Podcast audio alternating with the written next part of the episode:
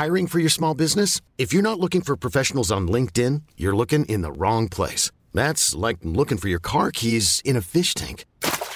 LinkedIn helps you hire professionals you can't find anywhere else, even those who aren't actively searching for a new job but might be open to the perfect role. In a given month, over seventy percent of LinkedIn users don't even visit other leading job sites. So start looking in the right place. With LinkedIn, you can hire professionals like a professional. Post your free job on linkedin dot com slash achieve today. Hold up. What was that? Boring. No flavor. That was as bad as those leftovers you ate all week. Kiki Palmer here. And it's time to say hello to something fresh and guilt-free. HelloFresh. Jazz up dinner with pecan-crusted chicken or garlic butter shrimp scampi. Now that's music to my mouth. HelloFresh. Let's get this dinner party started. Discover all the delicious possibilities at hello fresh dot com.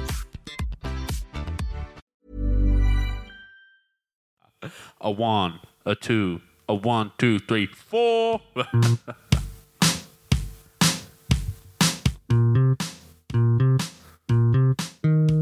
Another beautiful day on the Victor Bravo Golf Course. The sun is shining, the birds are about, and there's a certain buzz in the crowd. Michael Michelson steps up to the tee box. fifteenth hole here, driver's recommended. Oh, is he a caveman? Because he certainly clubbed that one. What do you reckon, George? I mean, did he hit that with a dictionary? Because that was a terrible read. Oh, my. G'day and welcome. This is Golf. Andrew Daddo is my name. Uh, it's great to have you here because uh, you're probably a golfing fan, possibly a golfing tragic. If that's the case, do you have an enabler? Everybody needs one. You've got one. It's probably your golf professional. Maybe it's the guy at the golf shop, or maybe um, there's an element of shame that you carry about your golfing purchases. Uh, you're embarrassed about your dopey buys. You go to the shop and, you know, no, oh, yeah, yeah, and then get whatever you want and go up to the thing and rack off as fast as you can. Well, if that's you, and that certainly used to be me, then you're missing out. You need an enabler. Someone like Rob Richards. He is the longtime golf pro at Warringah Golf Club, which has historically been the busiest golf club in the Southern Hemisphere. And there's a good reason for that. Uh, Rob is most certainly my enabler. He does not look at me like a goose when I walk in with my game-changing ideas. In fact, he helps me make them a reality. We covered uh, a lot of ground, from the um, the possible and potential shrinking of his golf course to the answer to golf. Um, there's more than a bit of Yoda about Rob. We began talking about his father, Bob, and his advertising genius. It's a lovely chat. He's a lovely bloke. I think you'll really enjoy Mister Rob Richards.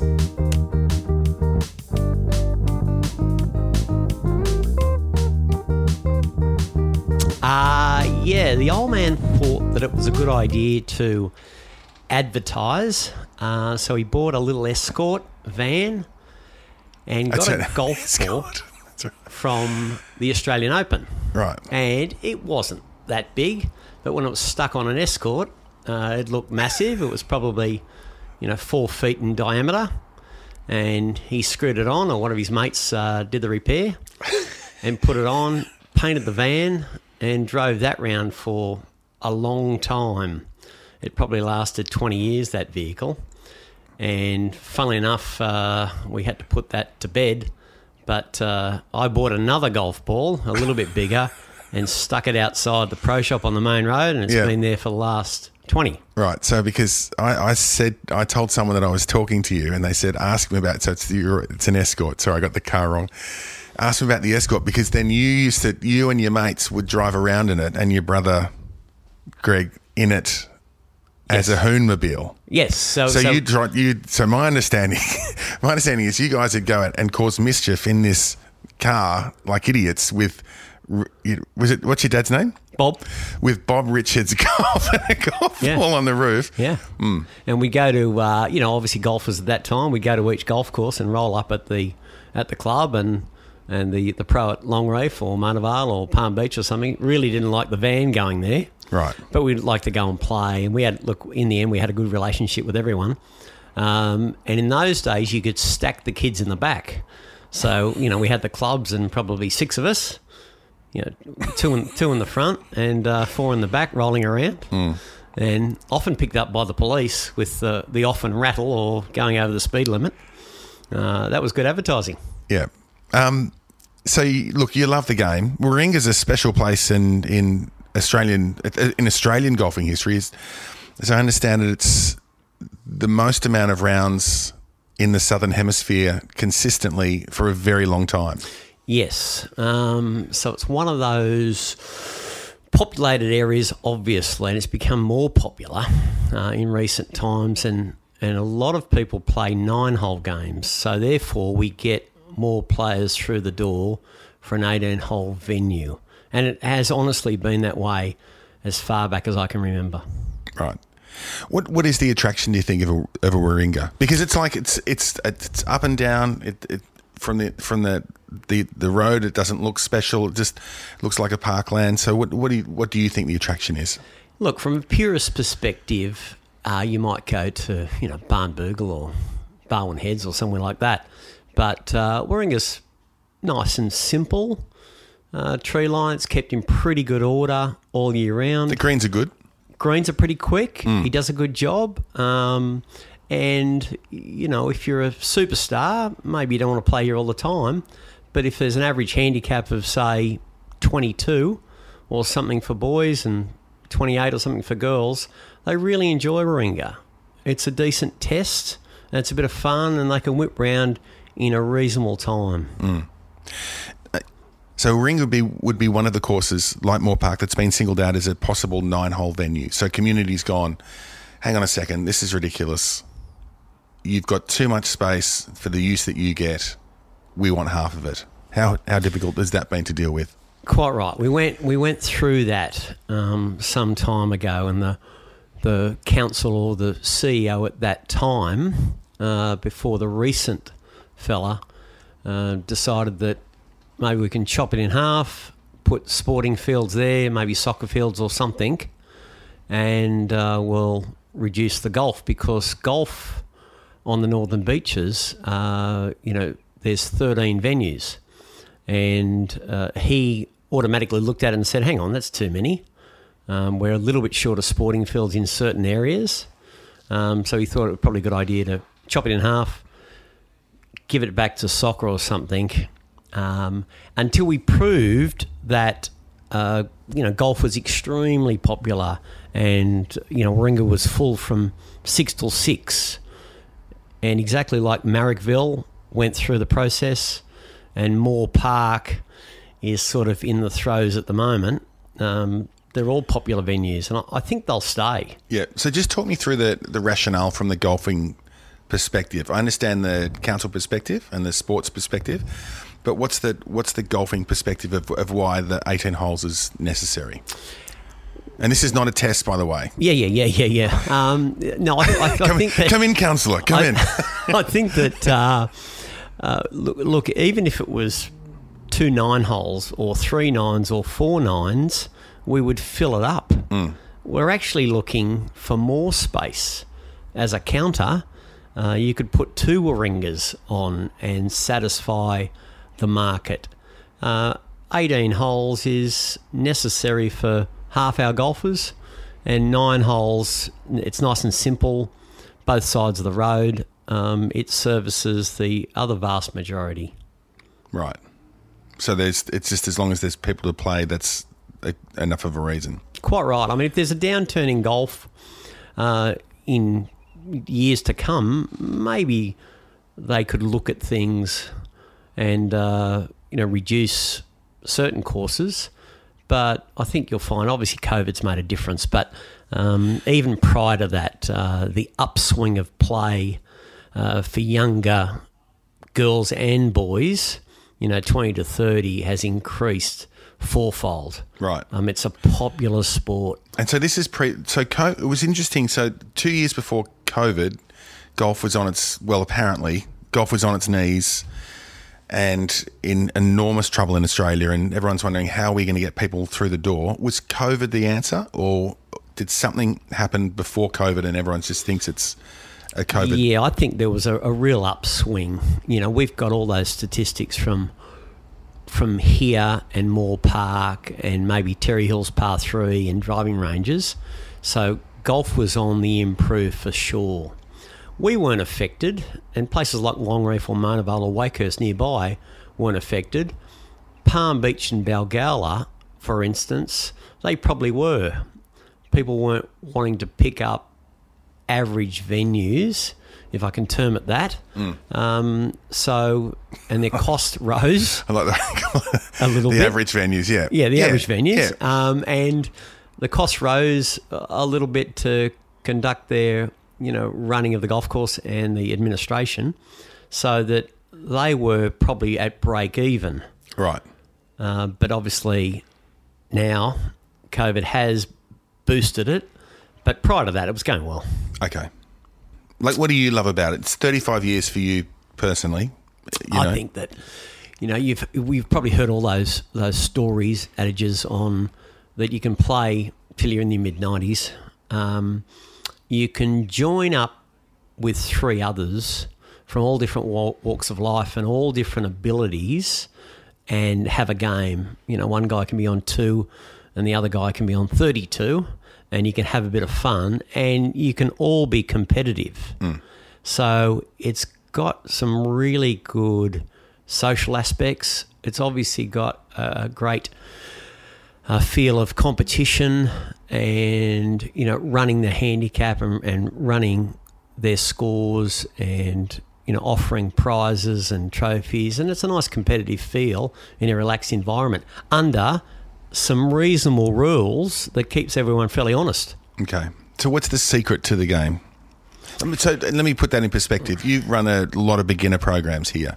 You have people come in for the very start of their golfing lives, and which must be, well, well, must be an opportunity, a world of opportunity, but it must be possibly frustrating as well. So how do you get them yeah. going? I think that um, if you wound the clock back thirty, forty years, I think we had certain teaching skills and certain equipment that made it a little bit more difficult to play.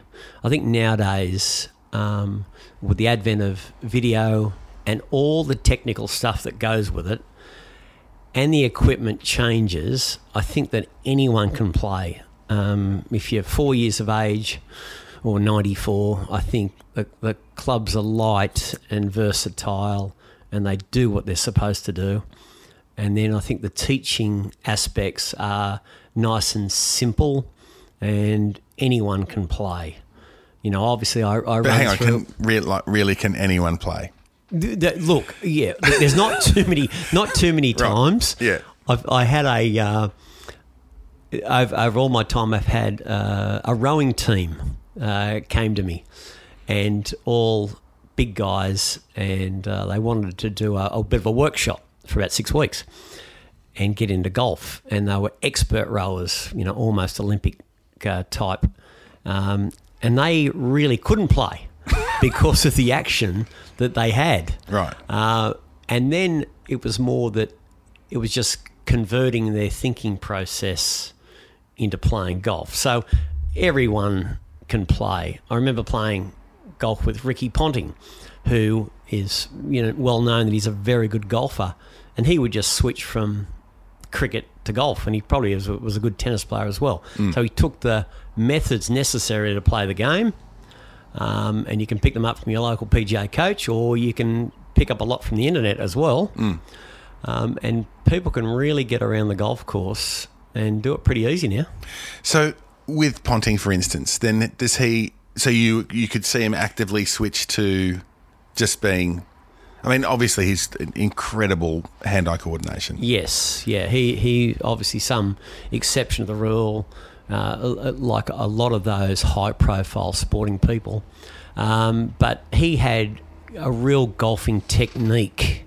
So – Uh, I did say to him, uh, who taught you, and and he did get some some tips from uh, many P G A guys, uh, and he taught himself as well, and he just switched over, and he was um, and still is obviously um, very sound with his motion. Mm. And it, look, there's some players like, you know, if I, if I call on cricketers, um, you know, Gilchrist or uh, Shane Warne, who don't nearly play as well as Ponting, um, but uh, they've still got a skill set as well, and they'll, if they dedicate themselves, they'll be good players regardless. Okay, so let's go back to what the secret for someone starting. Where do they start? Yes, so... Um, so is it the grip? Is it the...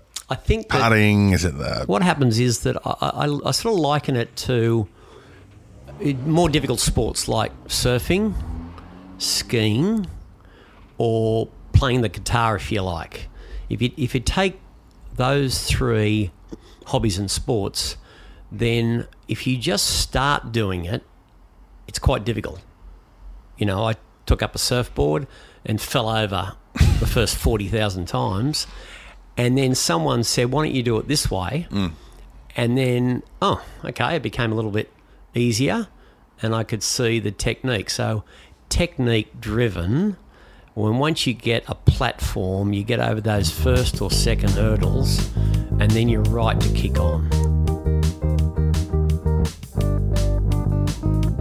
As you know, with tinkering with wedges and clubs and putters, um, there's certain regulations you can't go beyond. So they're trying to put a ceiling on what they do. I don't know what the, I don't get to the regulations. So let me, I'll put Robin's perspective. I came here and was, had ground, ground my own wedges from raw Japanese wedge heads. And Rob and I did the, well, actually, you just let me on the Lion Loft machine because, you know, he's an enabler. And sitting in the corner was a bloke and then who just didn't say, he didn't say anything, did he? Just sat there and watched, and you guys went about your business and I went about my business, and then and then you introduced me, and it was the rep from Acushnet, otherwise known as Vokey Wedges. And he went, what are you doing? I showed him and he's like, you're a dickhead. But you never said a word. Now, so do you think I'm a dickhead? Like, look, I, for, for pursuing that? I think that's a great thing about golf. There's a, a lot of science and a little bit of madness. Mm. And you've got a bit of both. Mm. And there's not just one of you, there's thousands of you out there. And I think that's your pursuing uh, the secret to the game. Um, and if you can tinker and feel and and muck around with certain things and look at technology, um, that's probably how we went from, you know, old timber timber clubs to where we are today. Mm. That's a great thing. So when you say there's thousands of me, how how often are you dealing with the likes of... me. Andrew Daddo. Mm. Well, what they've done now, obviously, with launch monitors, they've bought those out. And there's a really, they were expensive, as you see on the P G A Tour. There's TrackMan uh, behind every tee. Anyway, they've bought out, Garmin has bought out an R ten, which is going to release in the middle of August. And it's the best of its type. Um, and it gives you seventeen different measurements and so forth, but it's portable.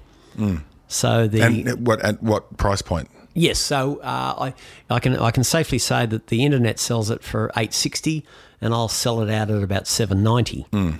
So it's it can go into everyone's hands, and I've ordered thirty already, and I've sold twenty two of them mm. now. So that, where are they using? Where they they they going to the range with them? They go to the range. They they're taking on their course and they're putting it uh, in front of the each player. They're, you can't do that on a course, can you? You can't in competition. Oh, okay, right. But but socially they can do that. Mm. And I guess if you're having a disastrous score and you don't care about being disqualified, bring it out, and you can pick up your club head speed and your ball speed and and uh, pathway and club face angle. An angle of attack, all those great things that can satisfy the answers that we couldn't deliver twenty years ago. And nowadays, uh, that's what people want, particularly the really good players. But is there too much information in the wrong hands? I mean, it's too much information in the wrong hands. Like, Quite right. like can we... Quite rightly, you, you can. It's a little bit... I, I, I tell everyone they, they come in with their new theory... And I say, look, I don't know anything about cars, and the car doesn't go, and I lift the, the bonnet and I'm looking at it and there's fifty different things that could go wrong with this particular car. And here I am, the novice mechanic, looking at it and saying, well, I've actually got no clue. Sometimes the, the golfer might hear something or see something or read something, um, and then they go, that's it. It's the takeaway. Yes, Jason Day said it's in the takeaway. I've got it now. That's my theory. Um, and quite often it's got nothing to do with the takeaway. They might be swinging it beautifully. It could be anything. Mm. And that's why you can have these launch monitors or video recognition. And, you, you know, if you've been around the game for a while, you can actually work it out yourself. Mm. Was it, see, that one of my favourite things was always to talk about the secret, you know, what is the secret to golf? Because everyone has something, you know, it could be watch where the ball was, you know, swing out to win, or slow, take away and far, strike the match, all those things. So do you have a, for your golf personally, so you're still a scratch golfer? I'm yeah, guess, I'm yeah, guessing. I, I get a couple of shots which I need. Okay, okay. So you're off two. So, but you've always, you've been a terrific golfer your whole life. Sure. What's your secret? Look, I think um, a little bit like um, my engineer mate uh, said to me that uh, how does a plane get in the air? Mm. And uh, there's probably lots of answers, but the fact is it defies gar- gravity. Of course it does. It it, it that's how it uh, gets to um, rise into the sky. I think with golf there's five ball flight laws which we sort of adhere to, and then we look at those things. So I look at all Sorry, what, those, are, the, what are they? So the five ball flight laws are squareness of hit, mm. pathway, club face, club head speed, and angle of attack. So if you circulate around those five rules, then you get a result. Now, quite often you don't need to. Um, it can be somewhere else. It can be in a little trick. Yeah, but so that's what I'm asking. What's your trick? What's the trick? Well, what's your trick? After, so, so now you're fantastic at avoiding the question the, with... Yeah, well, the answer or the trick or the formula yes. or the feel changes. So I've listened to many great players over their time that have won a major uh, through interview, and they've described what it was that got them across the line. Obviously, they were adhering to those five ball flight laws, but they also had a particular feel for that time. You know, Tom Watson, uh, who won eight majors or so, um, spoke about his left hand propelling through the impact zone, and he did it for eighteen months, and he won, you know, fifteen events or something. And Seve Ballesteros had a famous victory at St Andrews in nineteen eighty-three, and on the driving range on the Wednesday prior to the event, uh, one of his buddies said, listen, you should just turn your shoulders. Just just turn your shoulders another fifteen percent. And he turned his shoulders another fifteen percent and won the tournament. Mm. How ridiculous. But it was that particular adjustment, the, the fine-tuned Formula One, just before it heads out, the mechanic finally tunes it, and he yeah. turns three knobs and adjusts a couple of other things to get his speed up. And I think that's what happens in golf, is that it's just a it's, preference. It's a you feel. You haven't told me. I know, I know, I know it yeah. changes, but you must have a go-to. I mean, I think... Yeah, well, what's your feel? I don't, I'm so lost at them. That's why I ask everyone yeah. what their feel is. Yeah. Um, well, I think it's getting, I think it's accelerating, accelerating through the ball. I actually think that's what it is. Okay, well, well, that that's a good thing. And, and if you said that to me, Andrew, I'd say absolutely true. Mm. Um, and then if you said, look, I've got an iron, I need to hit down on a certain angle, uh, I'd say that's true as well. And then if you said I need to hold the club fairly firmly through impact, I'd say that's true as well. Yeah, what about a really strong right-handed grip for wedges?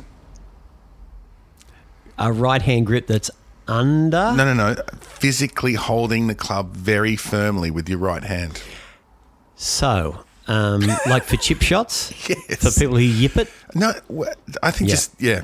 yeah. Well, I think that if you are a good chipper, um, so b- back in whoever was the best chipper of the, the time, Zach Johnson or Seve Ballesteros or one of those characters, um, they probably had even pressure in both hands and they probably held the club fairly lightly. Um, I've taught loads of people with yips and or just a simple fear hmm. that they can't get a result. They hit it up to the close to the green on a par five for two and then constantly make six. So holding the club tightly with your right hand can be one of them. It can also be your left hand, I'm sorry to say. Mm.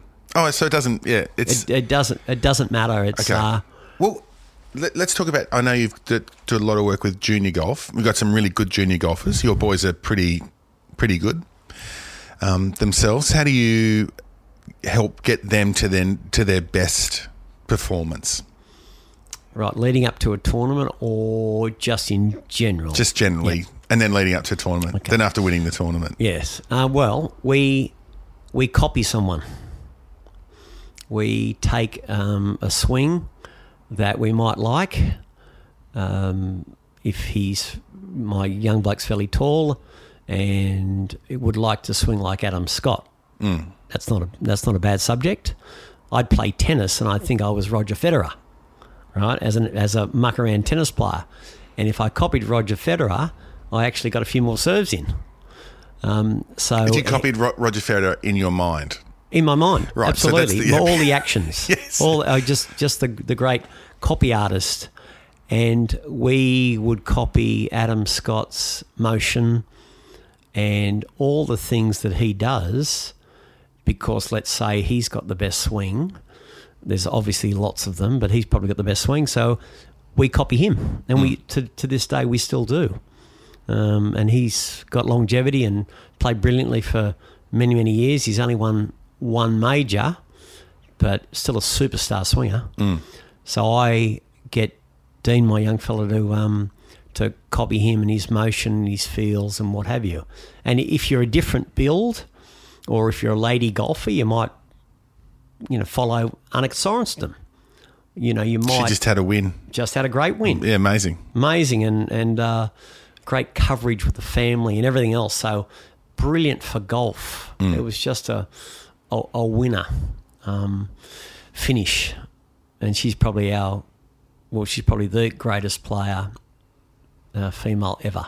Mm. So um, that was good. But if you're a female golfer, why don't you copy her? But if you're super tall or super short or a little bit different in shape, and often um, whatever swing motion you've got or certain characteristic within your swing motion, that's probably what you'll keep.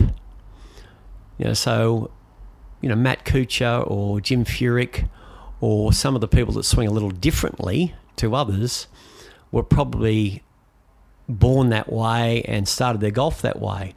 Um, Lexi Thompson comes to mind. She had very unusual motion, and I saw back when she was nine or ten, and she had exactly the same swing. Right. And her coach said, "That's okay. We're going to keep that. We're just going to put some modern trends to it, and let's see if we can develop it." And I think she's number one or number two or something now. Okay. So what about the big swing rebuilds that you know? I think every I mean, I've talked to lots of golf pros just, you know, just in conversation about, and they'd go, yeah, yeah, mate, you need to, when, just give me a year with you and I'll, just, and I go, I just shit myself and think, no, no, no, no, no. Yes. I think that once upon a time we may have copied the, the perfect swing, and you can still do that if you like, but if you look at Xander Schauffele, who won the Olympics, uh, Colin Morikawa or someone else, they all have different aspects to their swing and their motion, um, and they still work. So if it's a horrible golf motion that you might have, you look like you're chopping a tree down or something, then you've got to make a change. Mm. The biggest change was probably Nick Faldo, who still played great but couldn't win. And then uh, he made certain changes to his motion and came back and became one of the greatest players. So that was probably a good endorsement um, for a great coach to make certain changes to a good player anyway. Yeah. Just change his whole style around. But most people have probably stuck with a lot of their original movements and still play great. Right. So it's okay to have something a little bit different. Yeah, you can have a little bit quirky. Yeah. And so... Well, it's a quirky game anyway. It is. And and Andrew swings fine. Uh, and then you might pick up certain aspects that you need to change. How can I take my handicap from six to, you know, plus ten. One? To ten? To, t- to ten, exactly, yeah. No, that's your application. Um, stop tinkering with your, with yeah, your wedges. Yeah, yeah. So if you want to... make those changes, then you would probably melt down the swing a little and look at one or two different aspects and say, look, maybe I can change that. Mm. That's that doesn't look world-class, it looks average. So how can we get it to look a little bit more world-class? Right, so you, everyone should have a look at their own, you know, like have a little video, get, have the, a get video. The phone out. I can't do it without video anymore. It's, right. It's uh, because uh, you you're almost guessing. Right. Yeah, so video and some launch monitor uh, factors, and then on sale at Warringah. On sale at Warringah for seven ninety. uh, R ten, get that. Um, but well, what about the shit stuff? Well, I say that I don't know. It is on the internet, you know. So you know, two hundred dollar launch monitor. You just you're being an idiot, or well, I think that some aren't so accurate as they should be. Mm. So you you got to get the right numbers. Okay. And it, it doesn't have to be be too exact, but you, it, it's got to be up there. And I, I guess that in time to come, you and I'll be talking another five years and I'll probably have something on your phone mm. that registers everything you've done yeah. over the entire eighteen holes. Yeah, well, the phone already has the – I'm sorry, the the watch already has the tempo and, I mean, Garmin have a tempo aspect and, you know, like the one, two, oh, you're just off your – oh, my God. Yeah. Um, look, before we finish, the I just read an article that the driving iron is back. So is it just – are we? Is it just literally – from a retailer's point of view and a golf pro, are we just in a mad cycle and the little drivers here then the, from TaylorMade, then that's going to go away and then driving iron, is, is that just the way it's always going to work? And we just... I think so. I, I think that, you know, who was first? I think Nike and Callaway bought out the square-headed driver and they thought that was it. That was the winner. And they did some testing and they were able to pronounce that this thing was better, longer, straighter, mm. all of that. And it turned out that it was rubbish. It was rubbish. Um, so that, you know, there was the other clubs that they had um, were just as good as the square driver. The driving iron and the hybrid or the five wood or seven wood, I think they'll all do something. Right. And I think uh, that people can test it out and see if it actually works for them. A lot of good players have driving irons and a lot of average players have hybrids. Right. And that's the truth. Okay. So we're in your sort of work area and which is, I, I mean, there's just so much. There's buckets and buckets of golf clubs and I've just pulled out a, the Blockhead. Right. So you must have seen so much. And the block, it's a square... It looks like a block. I mean, I actually want to go and hit it now. Because, yeah. Um, that's it. That's yeah. the square head. You must have seen obviously everything. What's the worst the worst incarnation of the golf club you think you've seen? I think that um, the silliest thing I ever saw was the huge um, putter that came out in a Ping style. They call that blade now. Mm. Um, it was a... It was probably twice the size of the normal Ping putter head. But the problem is that Jack Nicklaus in nineteen eighty-six won the Masters with it. So we we might have denounced it to say, look, it wasn't any good. And that was probably one of the, the greatest tournaments ever. And he played, if you have a look at some old video, he played and won with this massive looking putter. So anything goes. So how much is having confidence in what you've what you've got? Like to have, okay, so here's my eclectic bag of things to not worry about someone looking in your bag, because we all look. How much is it about the personal confidence in what you're actually playing to be successful in the game of golf? You need ultimate confidence, and you need to, you know, if someone put a lie detector on you and said, look, how's your driver and how's the rest of your clubs, then you'd have different answers and different percentage of how confident you were uh, with each club. And look, if your irons or wedges or drivers didn't go any good, try something else. Mm. You know, just mix it up. Change the loft on the driver, for goodness sake, or the shaft flex. Anything uh, to make it make it work, uh, particularly putters. You know, everyone's probably got, you know, out of X amount of billion golfers, there's probably triple the amount of putters that are out there in the market. Yeah. So one or two or three putters doesn't hurt. You can move around as you see fit. Yeah. You know, during winter or summer, change them up. Yeah, I was, I played uh, yesterday with a guy who's a club fitter at Cool Clubs. Yes. And so given my clubs are twenty years old and I've got a homemade wooden putter, I was under an enormous amount of pressure for the first. It was terrible, actually. Like, it was really, he goes, oh, no, I just look at people. I just want to know why they play the clubs they play, not that you should change them. Yes. I'm just curious to know why. And then he, when I pulled my putter out, he just nearly died. Like, nearly just was, what do you think you're doing? Yeah. Did you drain anything? Did um, it work? No, no. Neither of us sunk a putt all day, but we putted really well. They just literally didn't yes. go in. Yes. Like, all literally all day long. Yes. Well, you've got – you've spoken of that, and um, and you've got confidence in that. Mm. So what is it when they just don't go in for a day? That's right. It's what? What is that? What, what is what, that? What, what What makes – you know, Xander Schauffele have twenty-four putts mm. and someone else have thirty-four. And I think that you could probably relate it to lots of other sports. You know, Glenn McGrath mightn't have got the line and length on the day. And, um, uh, you know, Roger Federer may not have hit the diamond that many times. So it's some sort of little technique they may have put in or taken out, and it just becomes a... a confidence factor. I think for everyone, if you hold the first couple of putts at holes one and two, I think you're set for the day. Mm. You're ready to go.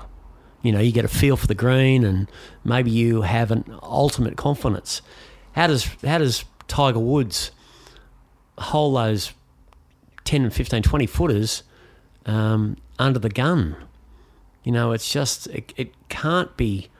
Um, that he's read, he's obviously read the putt well, but yeah. it's got to be some sort of ultimate confidence. Yeah, yeah. Um, and is, and is and and is it confidence? I mean, you said you listen to a lot of podcasts with people talking about their wins. I mean, I love the Open podcast, and and the one factor that seems to come across all the time is undying confidence in their own ability. Like none none of them have gone, geez, I was lucky. You know, and so maybe that's. Yeah, I, I think that at that level, uh, you've got to be um, uh, super confident. Yeah. Um, like, people change their putters and they feel like a, it's a lovely change, and I like the feel and I like the look.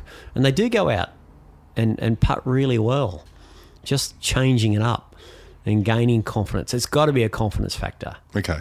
Tiger Woods holds more putts down the stretch than he does in practice. There's what? What's that about? Mm. Well, so what is it about? Well, he, he probably his concentration and his um, his uh, you know concentration to detail in particular. Um, he just gets it right. Yeah. Maybe he just gets it right, and the other guys just don't get it exactly right. Okay. Uh, before we so to, just to finish, what should we all experience in the game of golf before we sort of give it away or say goodnight to it or tuck it away? Well, you, it'd be nice to experience your personal best. Uh, it'd be nice to, you know, at all different levels, but make an eagle or make an albatross mm. or hole out or win the comp by a few or gain a club championship. Um, so all of those things, set your goals, and maybe, you know, some people can achieve all of them, and, you know, maybe you just achieve one, whatever it might be. Yeah. You know, I, I, I've never held a sixty-footer. Maybe that's it. Yeah, maybe you know, that's it. Maybe that's it. And that's what, obviously, as they all say, brings them back. Yeah. That's the sense of greatness of the game. You know, just just a little personal best somewhere. That'd be nice.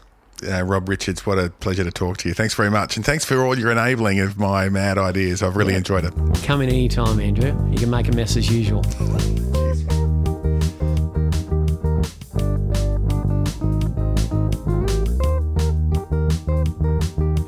Rob Richards, he is an absolute ripper. You'll walk into his shop empty-handed, and it is very rare, like very, very rare that you will walk out empty-handed. A master seller, and just a uh, look, he's a great guy. So I hope you enjoyed that. We did cover some ground, and he's very good at avoiding or yodeling questions. Not avoiding questions, yodeling questions.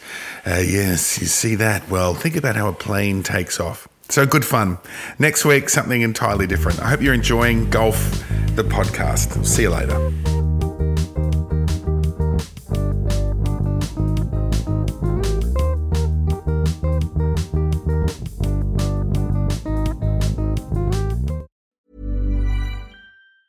Ever catch yourself eating the same flavorless dinner three days in a row? Dreaming of something better? Well, HelloFresh is your guilt-free dream come true, baby. It's me, Kiki Palmer. Let's wake up those taste buds with hot, juicy pecan-crusted chicken or garlic butter shrimp scampi. Mm. Hello Fresh. Stop dreaming of all the delicious possibilities and dig in at hello fresh dot com. Let's get this dinner party started. When you drive a vehicle so reliable it's backed by a ten-year, one hundred thousand mile limited warranty, you stop thinking about what you can't do and start doing what you never thought possible. Visit your local Kia dealer today to see what you're capable of in a vehicle that inspires confidence around every corner. Kia, movement that inspires. Call eight hundred three three three four K I A for details. Always drive safely. Limited inventory available. Warranties include ten-year one hundred thousand mile powertrain and five-year sixty thousand mile basic. Warranties are limited. See retailer for details.